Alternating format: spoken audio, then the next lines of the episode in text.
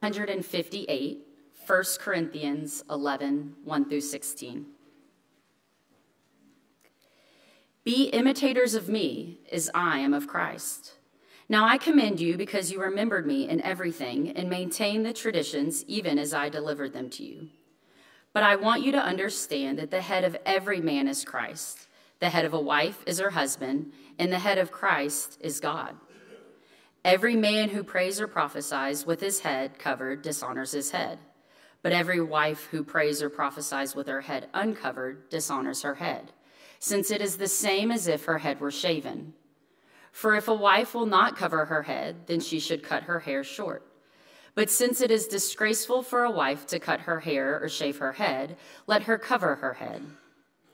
For a man ought not to cover his head, since he is the image and glory of God, but woman is the glory of man. For man was not made from woman, but woman from man. Neither was man created for woman, but woman for man. This is why a wife ought to have a symbol of authority on her head because of the angels. Nevertheless, in the Lord, women, women, nevertheless, in the Lord, women is not independent of man, nor man of woman. For as a woman was made from man, so man is now born of woman. All things are from God. Judge for yourselves is it proper for a wife to pray to God with her head uncovered? Does not nature itself teach you that if a man wears long hair, it is disgraceful, disgrace for him? But if a woman has long hair, it is her glory. For her hair is given to her for a covering. If anyone is inclined to be contentious, we have no such practice, nor do the churches of God. This is the word of the Lord.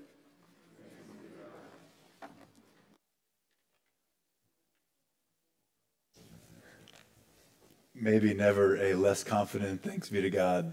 Uh, do you feel that like uh, thank thanks be to God? I guess. Um, hey, let me just acknowledge the irony of trying to give us clarity on men and women in ministry and using one of the most obscure passages. I, I get it. Maybe one of the top 10 obscure passages, but um, I think there's something really beautiful there for us. But by way of hospitality, let me just kind of catch you up. Um, if you haven't been with us before or it's been a couple weeks, we did a quick three week series on the church, really kind of aiming at how would we think about both the structure and the servants of God's church. So we started in 1 Corinthians 12, uh, just looking at the structure of God's beautiful design in his body, that we would be made up of interdependent parts. And bigger than just our role in that, we stopped for a while and just noticed hey, he is the head of the church, he is the head of the body. So to talk about the church is to talk about Jesus. That's where we started. And then last week, we spent a little time in that structure to talk about the role of elders and deacons in the church that God has given specific roles for us. So we have these interdependent parts of uh, hands and uh, feet and all these different places. They're equal, but they're different. So God's given leadership to the church, equal but different. And so we walked through the role of a deacon, role of an elder. We cruised through it real fast last week, and it'll be things that we unpack in the months to come.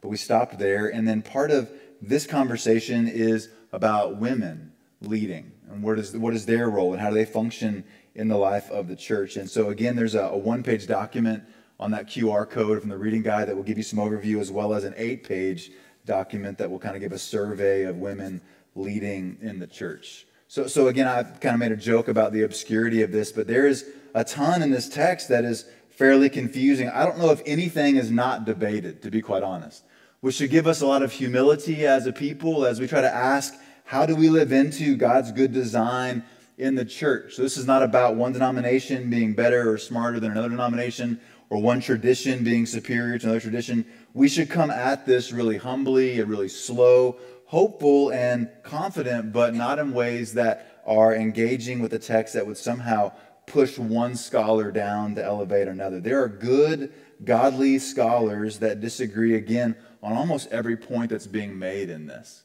So you just got to ask, like, what do you do with that? Like, what, what do you do with a text like this, right? There are so many things in here, right? Even like the beautiful glory of the Trinity is such an amazing Orthodox doctrine, but to put that in this conversation doesn't actually bring a whole lot of clarity. It makes it even maybe more mysterious. To mention prophecy, like there's not a unified understanding of that, You've got questions in here about authority. You've got questions about hair, what's cultural. There's things he says like, this is so obvious. And you're like, not obvious to me. And so you have like, is this about man buns? Is this about bobby cuts? Is this about burqas? Like, what are we doing with a passage like this, right? So there's things that he says that are obviously cultural, but it's not obvious where the cultural things start and stop. So if you're reading that and you're like, I'm not exactly sure what to do with this, I just want to kind of bring you into some of the tension. Scholars would go to the background as well. There's things about like first century prostitution and how a prostitute would either shave her head as part of a temple cult or, or let her hair down. And you're like, which one of those applies in this text? There's just a ton in these spaces. Again, I just want to notice things he says that are obvious that are not quite obvious to us. So, so what do you do? You've got a couple options. One is just like turn the page and go. I, I don't know. You could just keep going, right? The other one would be to actually dismiss it not just as obscure, but as irrelevant. So obviously, this uh, first century rabbi, something very cultural going on there. There's no application to us. And you just turn the page. It would be like uh, you hit in First Peter 5 where he talks about greeting each other with a kiss of love. And you go like, oh, that'd probably get me fired. I don't know if I could do that at work. But you don't just say, I'm not going to do that. That's obscure. You stop and say, what about that would apply? What's he saying? What's the principle behind that? So we wouldn't express affection or desire to be with someone in their presence, to value them and dignify them. We wouldn't express it that way, but you should stop when you read that passage and go, so how would I express that? Um, is it like a lingering fist bump or is it a big hug? Like what what's the way that I would show this kind of dignity and affection that we're told to in the scriptures, right? That's an illustration. I think that's the way we should engage this text. So, so you could dismiss it as obscure, you could dismiss it as just culturally irrelevant, or you could stop and say, hey, what is the principle going on here, and how do we actually engage that for our good? Which obviously I think that's the way we should engage this text. To stop and say, hey, what, what is clear in this? How would we actually engage it? What does it mean for us to move forward? And again, when you hit stuff that you don't quite understand, you, you have options, right? You can just move forward, but, but maybe students, imagine, kind of use you as an illustration. Think about Spanish or math class. When you hit a section you're not quite sure what to do, if you just like keep going without getting clarity, you're in big trouble weeks and months later, right? Because these things build on each other. These are not just isolated ideas here. How men and women relate shapes almost everything.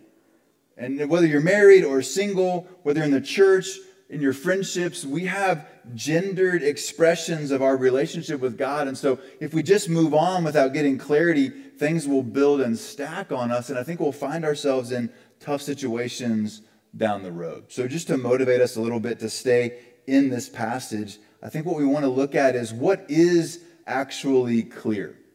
There's a couple things that I think are, are really obvious in the text that that we can agree on. Let me just give them to you real quick, and then I'll pray, and then we'll work through the text. So, so the first thing that's obvious is that women were actively involved in the gathering. Otherwise, he wouldn't give them instructions on how to be actively involved in the gathering. So, whatever you think, whatever your tradition and background is, this text tells us that women were actively involved in the worship setting. So, that's one. Second, there's obvious the difference between men and women. He goes out of his way to define that lots of different ways, but, but it's obvious that there is a designed difference between men and women. That's clear. What that difference is and how we express that, not as clear. That there is a difference, that's really clear. The third thing that's clear in the text is that there's something about that difference that God's designed where there's some sort of authority that men have. It's not clear where that starts and stops. It's not clear if that's just in the home or just in the church or how that plays out but it's clear that there is something in God's design that there would be an authority that men would have. We'll unpack that. And then the fourth thing that's so beautiful, and one of the reasons why I want us to be in this passage is God has designed us to be mutually and interdependently connected to one another.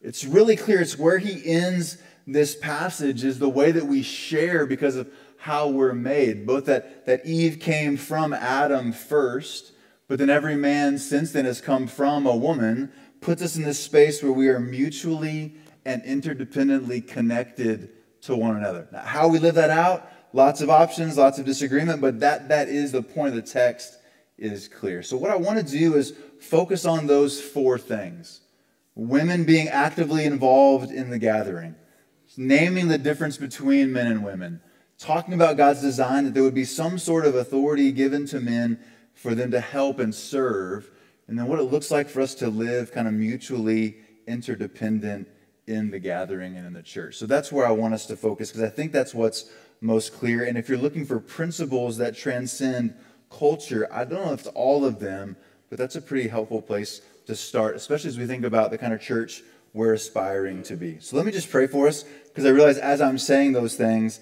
there's nervous laughter. There's some of you aren't laughing at all. Some of you have your arms crossed and you're just waiting for it. So let's just ask God to help us in this space as we engage His Word. Would you pray with me? Jesus, we just pause here strategically to ask for your help. We've said that the church is about you. We desperately need to see that. We need to see how this is about you. We need to see how this helps us understand you. The church is your design, it's your bride, it's, it's your body. You are the cornerstone of the building. You, are the vine, and we are the branches. All of the source and substance comes from you. So, so we ask for your help now. Father, Son, and Holy Spirit, would you help us engage this passage? And, and more than just get through this text, would you help us be the kind of community that reflects your heart for the, the world, that reflects your heart for one another, uh, that actually responds to you the way that you have designed us. So, so some of us will need correction and rebuke. Some of us will need healing and comfort. Some of us will need some sort of confidence in your word to be able to move forward uh, because of the things that have happened in the past and we're, we're really nervous. All of us will need your spirit to speak to us uh, so we can understand what you're calling us individually to do. So, so we ask that you would help us in this moment. In Jesus' name, amen. Okay, point number one. The women are actively engaged in the gathering. Look with me starting in verse 1 of chapter 11 in 1 Corinthians. It says, Be imitators of me as I am of Christ. Now I commend you because you remember me in everything and maintain the traditions even as I delivered them to you. Which some scholars see some irony there because Corinth is kind of a mess. If you've been reading it with us, you've seen all these different places where, where they're struggling, but there's at least some desire to say, God, what is your plan? What's your design? What have you always done? Verse 3 But I want you to understand that the head of every man is Christ, and the head of a wife is her husband, and the head of Christ is God. Every man who prays or prophesies with his head covered dishonors his head. But every wife or woman, you could translate it both ways, who prays or prophesies with her head uncovered dishonors her head, since it is the same as her head being shaven. Okay, the first point I want to make that's just clear in all the obscurity, all the things that are cultural, all things that are confusing. You see in this text instructions for how women are to engage in the gathering. And in that space, I want to just name that is what you see across the scriptures. When you survey the Old and New Testament, you see significant female leadership in the church and in the Old Testament. You see instructions, you see stories, you see warnings, you see examples of, of women that are the ones who are faithful in the community. I mean, from the ministry of Jesus all the way back to the very beginning of the Old Testament, you see women not just orbiting or being the kind of like supporting cast to the man's role. You see women actively engaged. You see women prophets. You see women teachers. You, you see women judges. You see women using their courage to, to help and to heal and to deliver. You see strong women throughout the scriptures. And what I tried to do was give you some sort of survey of that. So if you haven't read it, uh, it's a little bit clunky, but I think it's a helpful, not exhaustive, but helpful survey of what I'm talking about. If I just said that and you're like, I don't know, I've never heard of Huldah the prophetess in the Old Testament, which most of us haven't. Most of us hasn't looked at the conclusion of Romans 16 and just seen the number of women partners that Paul names in that space. And so, so if you've never seen the scriptures through the lens of the way women are involved, I would ask, like, not plead with you, you do whatever you want, but I would ask you to read that document. I think you'll be served by. And at the beginning of the document, I tried to frame it with like five categories. I think there's five ways to engage this topic. So I think we have a diagram to throw up. There's a primitive version in that document, but when you engage a topic like this about women in the church, women leading, women and men working together. If you just start with a passage like 1 Corinthians 11, I think you're doing a great disservice. So, so here's the way I think you should engage it. First is to engage God's good design. Start with how he made men and women, which is why we started this gender series way back a few weeks ago. Like, what is God's actual plan and design? Start yourself in the garden in Genesis 1 and 2. See equality, see distinction, see differences, see both of them made in the Imago Dei. And then, secondly, you look at the entire narrative, look at the whole story. Watch what's happening. Look over the shoulder of these people. See where women and men work together throughout the life of the redemptive community. Again, both in Old and New Testament. And those narratives inform how we understand these things to be practiced. And that will give us a category third for owning failure. To just stop and say, man, if that's the portrait, that's the design. I haven't lived into that. You haven't lived into that. The American church hasn't lived into that. The ancient church didn't live into that very well. So now we have a whole category of repentance and owning our brokenness, not to dismiss the design or to change the narrative, but to enter into that narrative with the need for redemption, going, part of our brokenness is what was in the curse in Genesis chapter 3 of this frustration and struggle between men and women that was going to happen as a result of our sin. Again, it breaks everything. Everything is touched by this gendered reality that we have. So, so failure is a thing. And that will let you, again, be honest without dismissing passages. Because you'll hit passages that talk about male authority, and you'll go, no way. Not never again. Like I was in a situation where that happened and it went terribly wrong. I think the mechanism in that moment is repentance and humility. Not saying that passage isn't true. Say, man, we haven't lived into that passage very well. So, so failure. And then, and then fourth is to actually look at the specific instructions, the specific passages, like 1 Corinthians 11, 1 Corinthians 14. That's the passage that says that don't permit a woman to speak or uh, in the church. She has to be silent in the gathering. Or, or 1 Timothy chapter 2 is the passage that says that don't permit a woman to have uh, to teach or to have authority over a man. So you read those passages, and then you read this passage that says, when they are speaking, here's how they should do that. And you go, okay, how do I take these specific commands and how do I put them together? How do I understand? Paul's not crazy. He knows what he said in chapter 11 of 1 Corinthians. So he's not contradicting himself in chapter 14. How do both of these fit together? So you look at the specific passages and ask, how, not if. So, how do these fit? Not do they fit. And then the fifth piece is to keep like the goal or the telos in mind. Like, why would God be doing this? Because the goal of a goal, all of that is in service of us glorifying God, living into his full redemption, and patterning after his love and mercy in our specific lives. So, so what is the actual goal? Where will this whole thing end? How do we think about even the new heavens and the new earth giving meaning and hope for where we find ourselves? So, so I don't think you just start with the specific passages, and if you do, you miss the whole Corinthians 11. So design, the narrative, owning failure. So I think that's a way for us to engage it, to bring our questions, to bring our concerns. But they put us in a space where we can be honest about the past, we can be honest about the confusion that we have. But understand that God's given us a larger narrative to kind of anchor us and ground us, and it's a narrative of redemption. So again, the goal is not simply getting the structure right, it's following Jesus, which is what this whole narrative is for. And, in that history, what you have is like battles for the narrative of the Bible kind of coinciding with issues with understanding women and how we should kind of move out of a kind of unhelpful, toxic patriarchy into something that's more beautiful. And a whole lot of babies and a lot of bathwater got thrown out together. In those spaces, we get a chance to come back and go humbly, what is God's word actually calling us to? So, so women, the scriptures say God's given you gifts and they're not gendered gifts. The gift list in 1 Corinthians 12 and in Romans 12 and in Ephesians 4, they're not gendered gifts, they're just gifts. He's given them to you, and your gifting is not a threat to masculinity. It's actually males need your strengths. They your body, it's not, it's not like that. Leaders actually add to the body. They add to the situation rather than take away. So, so there's just this beautiful acknowledgement that women are actively involved in the gathering, and I love that's been our story here.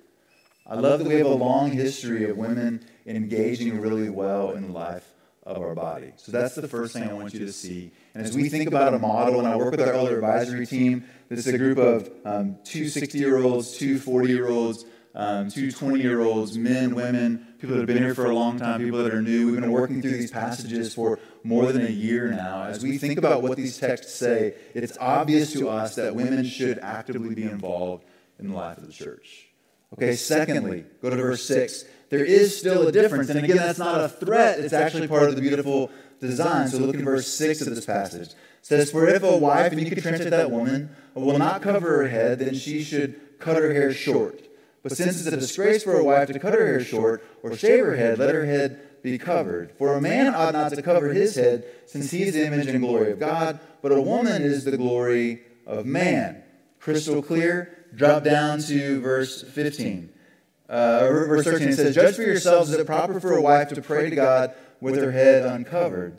Does not nature itself teach you that if a man wears long hair, it's a disgrace for him? But if a woman has long hair, it is for her glory. For her hair is given to her as a covering. Okay, fairly obscure in its detail, but don't miss the forest for the tree. There is a difference between men and women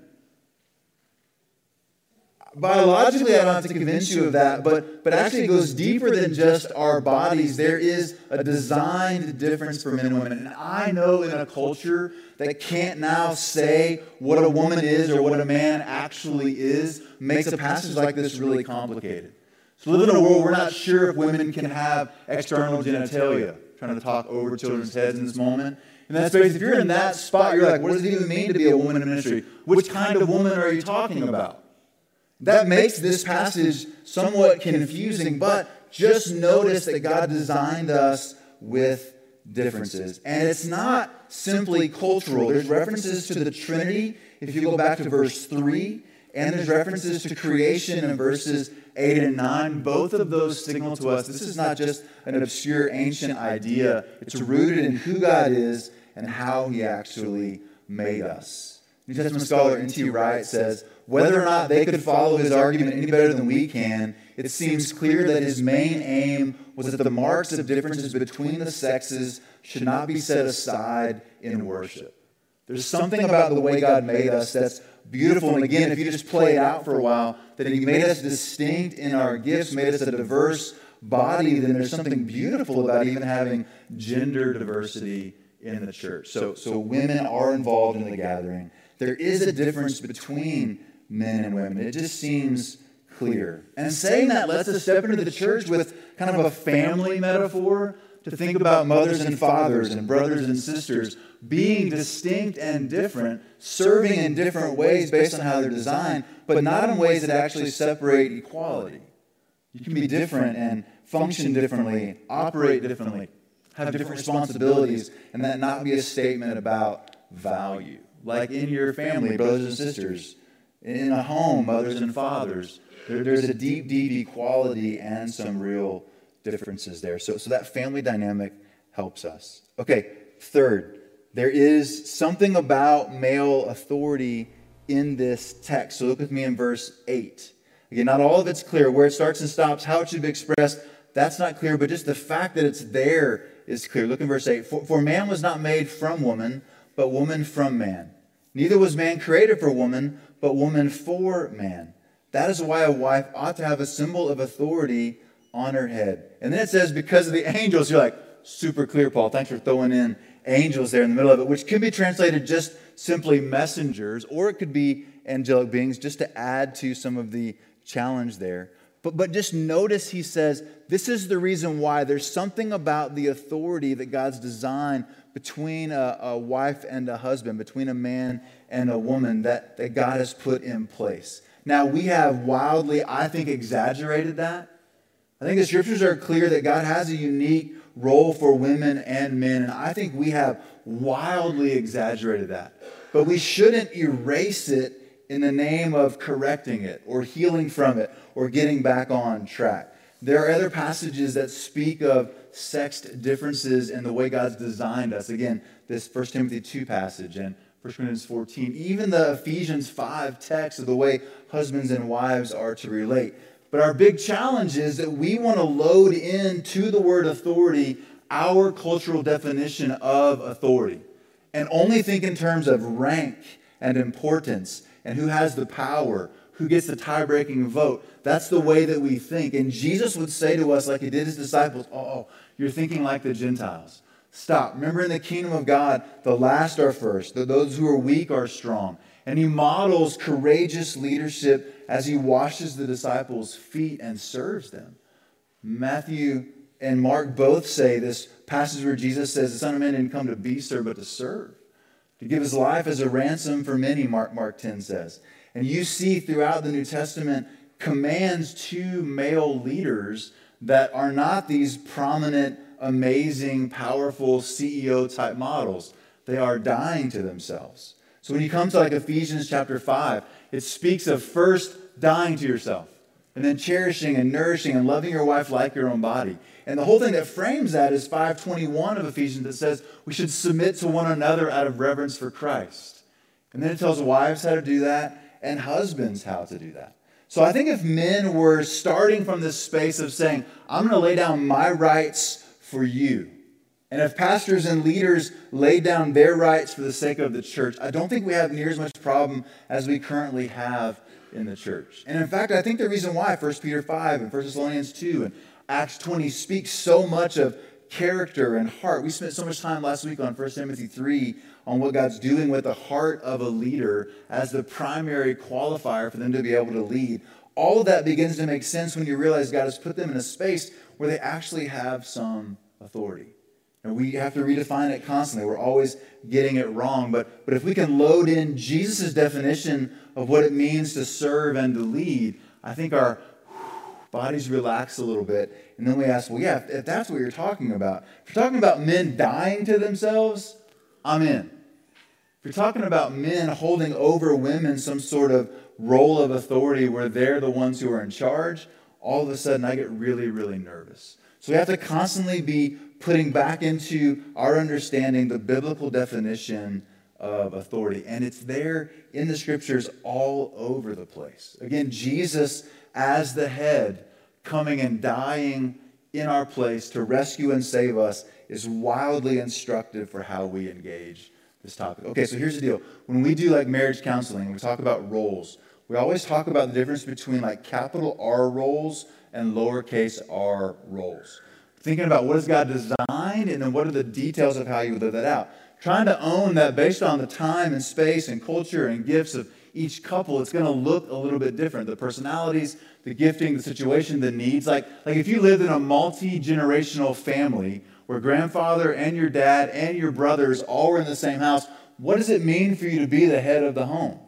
It's very different than if you were just to get married and move across the country and it'd be just the two of you. Or if we're pre industrial if it's the family farm, like what does working outside the home even mean? If you work outside the home, like all of us die. Like this is how we survive is working inside the home, right? So the Bible gives beautifully generic, even if they're clear, big R roles. And as far as I can tell, as you survey the scriptures, the only two things that are never crossed, like women are never told to do this and men are never told to do this, is that men are always said to, the, to be the head of the home and the wife is called the helper serving, leading, respecting, submitting, all of those are given to both genders throughout the scriptures. The things that aren't ever switched or are never given to the opposite gender, the husband is called the head and the wife is told to help. And that word help, we've said, is this really strong word for someone who's like a necessary ally, is the way you could translate that word from Genesis chapter 2. Okay, so if those are the big R roles, then every couple gets to answer how do we live that out? The Bible does not say who mows the grass, who pays the bills, who earns the bigger paycheck, who changes diapers. The Bible does not talk that way. Every couple gets to figure out the lowercase r roles.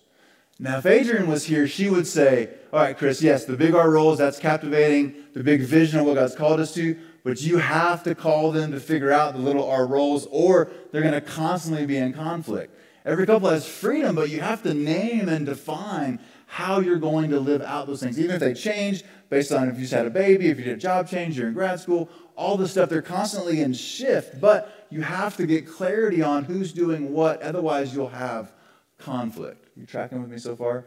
Big R roles and little r roles. The big R roles are given to us by God, brilliantly by design, generic, so they fit based on your economic status, your community, who all is living in your home, how many children you have, all that stuff. It still works and fits. So every couple has the opportunity, responsibility, freedom to figure out how you're going to express that.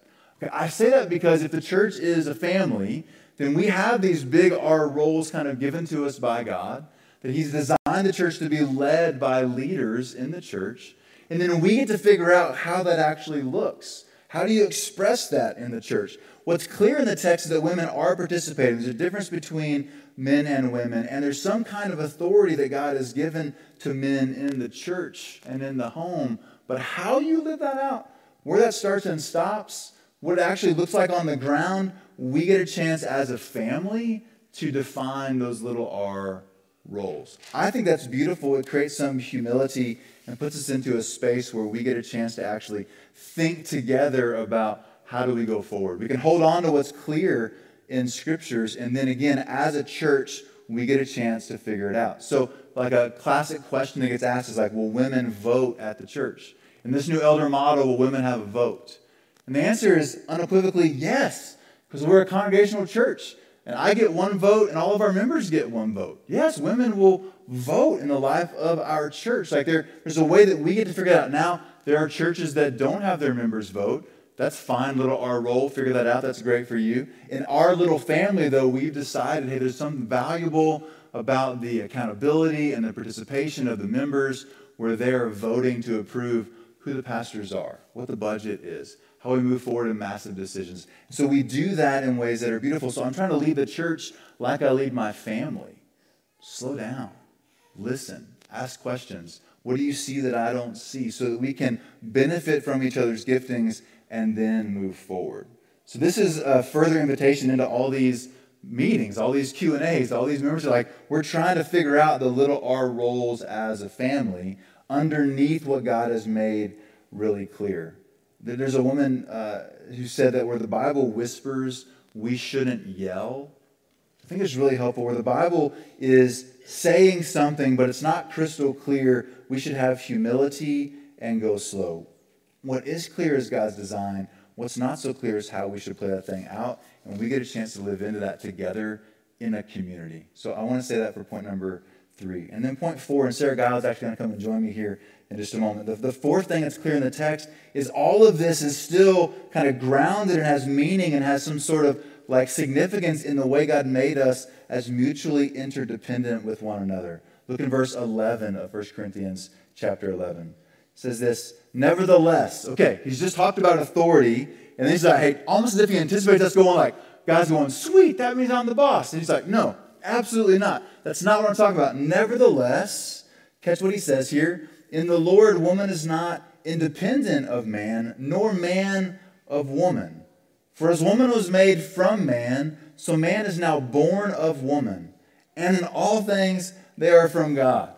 Okay, it's as if Paul anticipates our broken question and tension. Oh, wait, what are you saying here? Are you saying men are more important than women? Or are you saying there's some sort of unique authority they have that actually would trump and suppress and somehow like put some sort of hierarchy in place that actually diminishes women? And in that space, he says, Oh, no, no, that's not all I'm talking about. Remember that we're not independent of one another. We are interdependently connected to one another, and we get to live that out in the church. I want to ask Sarah to come and share with you for just a moment. If you don't know Sarah Giles, she is on our team. She has been for quite a while. She's essentially like the COO of our church. Like she touches everything. Anything that's going well, Sarah does and is responsible for in a lot of ways. And we've been working together for quite a while in ways that I'm thankful we get to kind of model some of this. And I thought you would benefit in the family to hear from a spiritual mom about what some of this could look like and some of the burdens that even she has as we're thinking about this together as a staff. So, Sarah, would you come and share for a moment and then I'll wrap us up? Thanks for having me. Um, so, yes, if you have kids, you have very likely seen me um, downstairs doing things with the kids. I thought, what would I want? I told him, I just want five. If you're asking me to say something, I just want five minutes. Um, but what would I want you to hear from me? And I think the first thing would be right from this passage, which is 1 Corinthians 11, starts with, Be imitators of me as I am of Christ. And then you get down to the end of verse 12, and it says, All things are from God. There is nothing that we will plan for, orchestrate, design that will remove our dependence on God for everything. We won't outstructure our dependence on the living God. And so when you think about all the different ins and outs, we are interdependent while we are wholly dependent on God. Which means as we live out that reality, we don't outgrow that. We don't say, oh, well, we got that nailed, so we have no more need for God anymore. We will always be dependent on God. And so I see that playing out in two ways. First, when we talk about the fruits of the Spirit that are reflective of what God calls leaders in the church to look like, they are called fruits of the Spirit, which means it is the Holy Spirit that indwells believers and produces fruit of godliness in our lives and we are wholly dependent on God to grow that in each of us. And we need a, to hear regularly a call to turn and repent when we fail. Turn and repent, turn from things that are not of God towards things that are of God. I loved what how Rob led us in prayer today, even the things that we wouldn't see, to regularly say, Here I am again, Lord. Meet with me and change me. And the other area where I find us to be wholly dependent on God is we will need wisdom to walk this out. I think wisdom is an often ignored topic in different faith circles. We don't talk a lot about wisdom, honestly, because it can be more confusing. If you ever read the book of Proverbs, it will say one thing, and literally the very next verse will be like, and that sounds like just the opposite. So, how do we live that out? And I think there's a beautiful invitation for masculine and feminine wisdom to walk out life together in the church. And you may hear me say feminine wisdom, and your connotation may be, oh, that's just a paltry contribution. And I would submit to you that the whole of the narrative of Scripture would have a resounding opposition to that. That the gift of feminine wisdom in the life of the church alongside masculine wisdom is a beautiful dance we get to walk out. I don't get asked to um, share with, I don't stand up here and say, oh, I'm going to come and now put on a mask of femininity and now share this with you.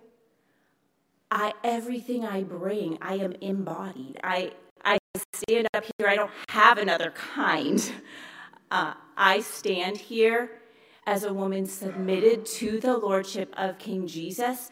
And so, what overflows out of my life into the life of those around me as I love on your babies, as I stand here telling you the word of God is beautiful, it is in its essence feminine. It's not, oh, here's this one thing, this is the womanly thing I do, and the rest is just the other stuff.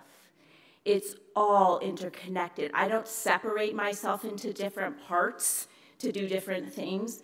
And so I hear that as an invitation for us in the life of the church that we can walk that out and navigate those different things. I lead our staff meetings because I'm it's a gift that God has given me. I'm not going to say I lead our staff meetings, that is a feminine gift. It's me. It's me, Sarah. God designed me as a woman, and I have gifts that, in the pairing of my femininity and the gifts that I have, that's what I bring. When I taught physics, you could say, oh, well, that would be a typically, that would be how we talk about, that would be a typically masculine thing to have more expertise in. Possibly you would hear that said. And I submit to you, I loved teaching those kids. And I didn't set aside how God had designed me to do that. I submitted the whole of who I am before the living God. And as I grow in godliness and grace and walking with Him, the expression of that is beautiful in all facets of life. So that's my invitation. You may want it to be, well, what does she think that women should do um, in the life of the church? And I want us to walk out that beautiful dance together um, in all of the variety of gifts that God has given us. So that's my invitation.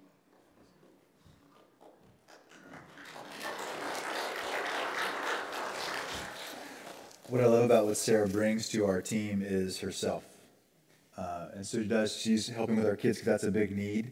But she teaches, she leads. We mapped out the sermon series for January together this week when it comes to issues with care and how we're walking things out together as a family. Uh, we're sharing so much of that. The text gives us some boundaries and parameters, but, but we shouldn't exaggerate what's here.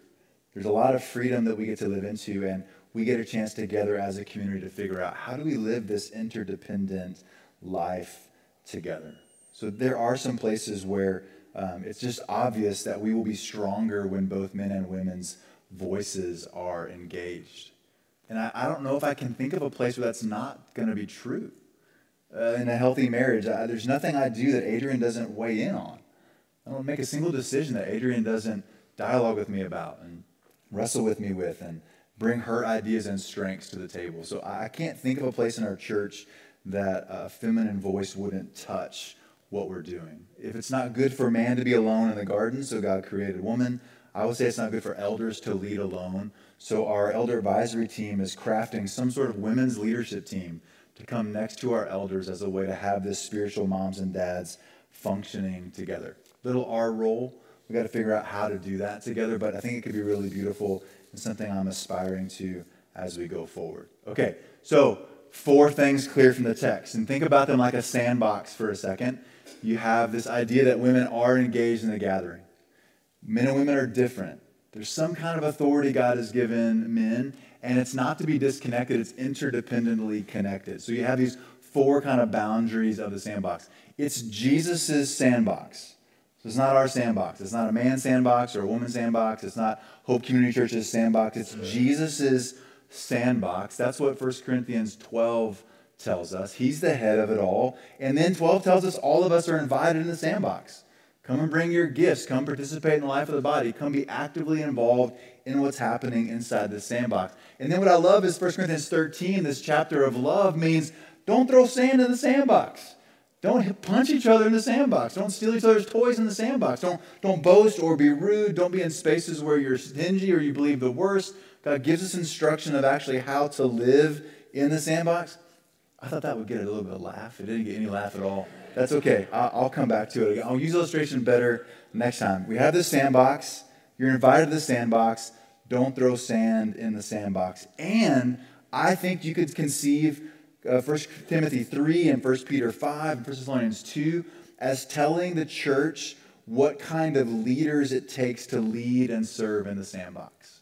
Leaders have to be stable. Leaders have to not be easily angered. Leaders have to be in spaces where they don't believe the worst about people to be able to lead that sandbox. That's what I want to do. That's what I want to call us to as a church. And what I want us to in the next couple of months is to figure out how to do this together in ways that would give God glory and would be for our good. Because here's the deal getting this right isn't even the goal, honoring Jesus is the goal. We won't make much of being complementarian or egalitarian. Those are not our goals. Our goals is to follow Jesus and to better image him to the world around us, to pro- proclaim hope and pursue transformation and push back darkness. That is our goal. The church should be designed around those realities, and a leadership structure should help us do that, but it's not the actual goal. I hope our structure reflects these truths, but it's not the actual truth. The thing that we gather around is the person and work of Jesus. And I think if we keep doing that, He will nourish us, He will train us, He will feed us, He will correct us, He will give us courage and humility for us to be able to move forward. I want to, with that in mind, move towards communion. And on purpose, we're going to sing the church's one foundation while we take communion to remind us this whole sandbox is actually His. And the one who says these words, who inspires these to be written, who models this for us, gave his very life for us. So, whatever authority means, whatever it looks like to lead, Jesus shows us it's dying. His broken body and shed blood are the foundational place that we get our understanding of how to move forward. That's where I want us to land as we come to communion. If you're a follower of Jesus, if you're in the sandbox, if you are worshiping Him, if you're trusting Him, I invite you to come take communion. We tear a piece of the bread off and dip it in the cup. And there's a gluten free station here in the middle, and all the aisles will have those stations. Would love for you to come. If you're not a follower of Jesus, I want you to hear God cares about you. What he's doing in this place actually matters, and he wants to communicate his love to you. Don't come take communion if you're not following Jesus, but there's some prayers in the back of the worship guide or on the back of the little bulletin that will give you some examples of what it would sound like to pray. Just ask for God to speak to you. I realize this might feel like an obscure passage. Maybe you wanted to think about something else this morning, but, but I think what's going on in this text is kind of reorienting for us to give us a vision of God actually coming to us and helping us be the people that He wants us to be. And He's inviting you to trust Him.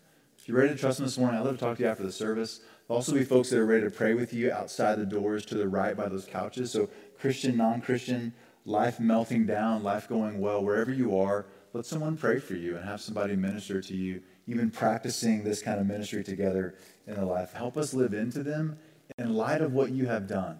With the gospel good news of Jesus dying in our place, to make a way for us to be healed and redeemed, actually welcomed into the family, would that be the place where we have solid footing? And from there, would you help us repent and have courage and be humble and, and move forward? So minister to us now in a variety of ways. We ask in Jesus' name, amen. Hey, come when you're ready.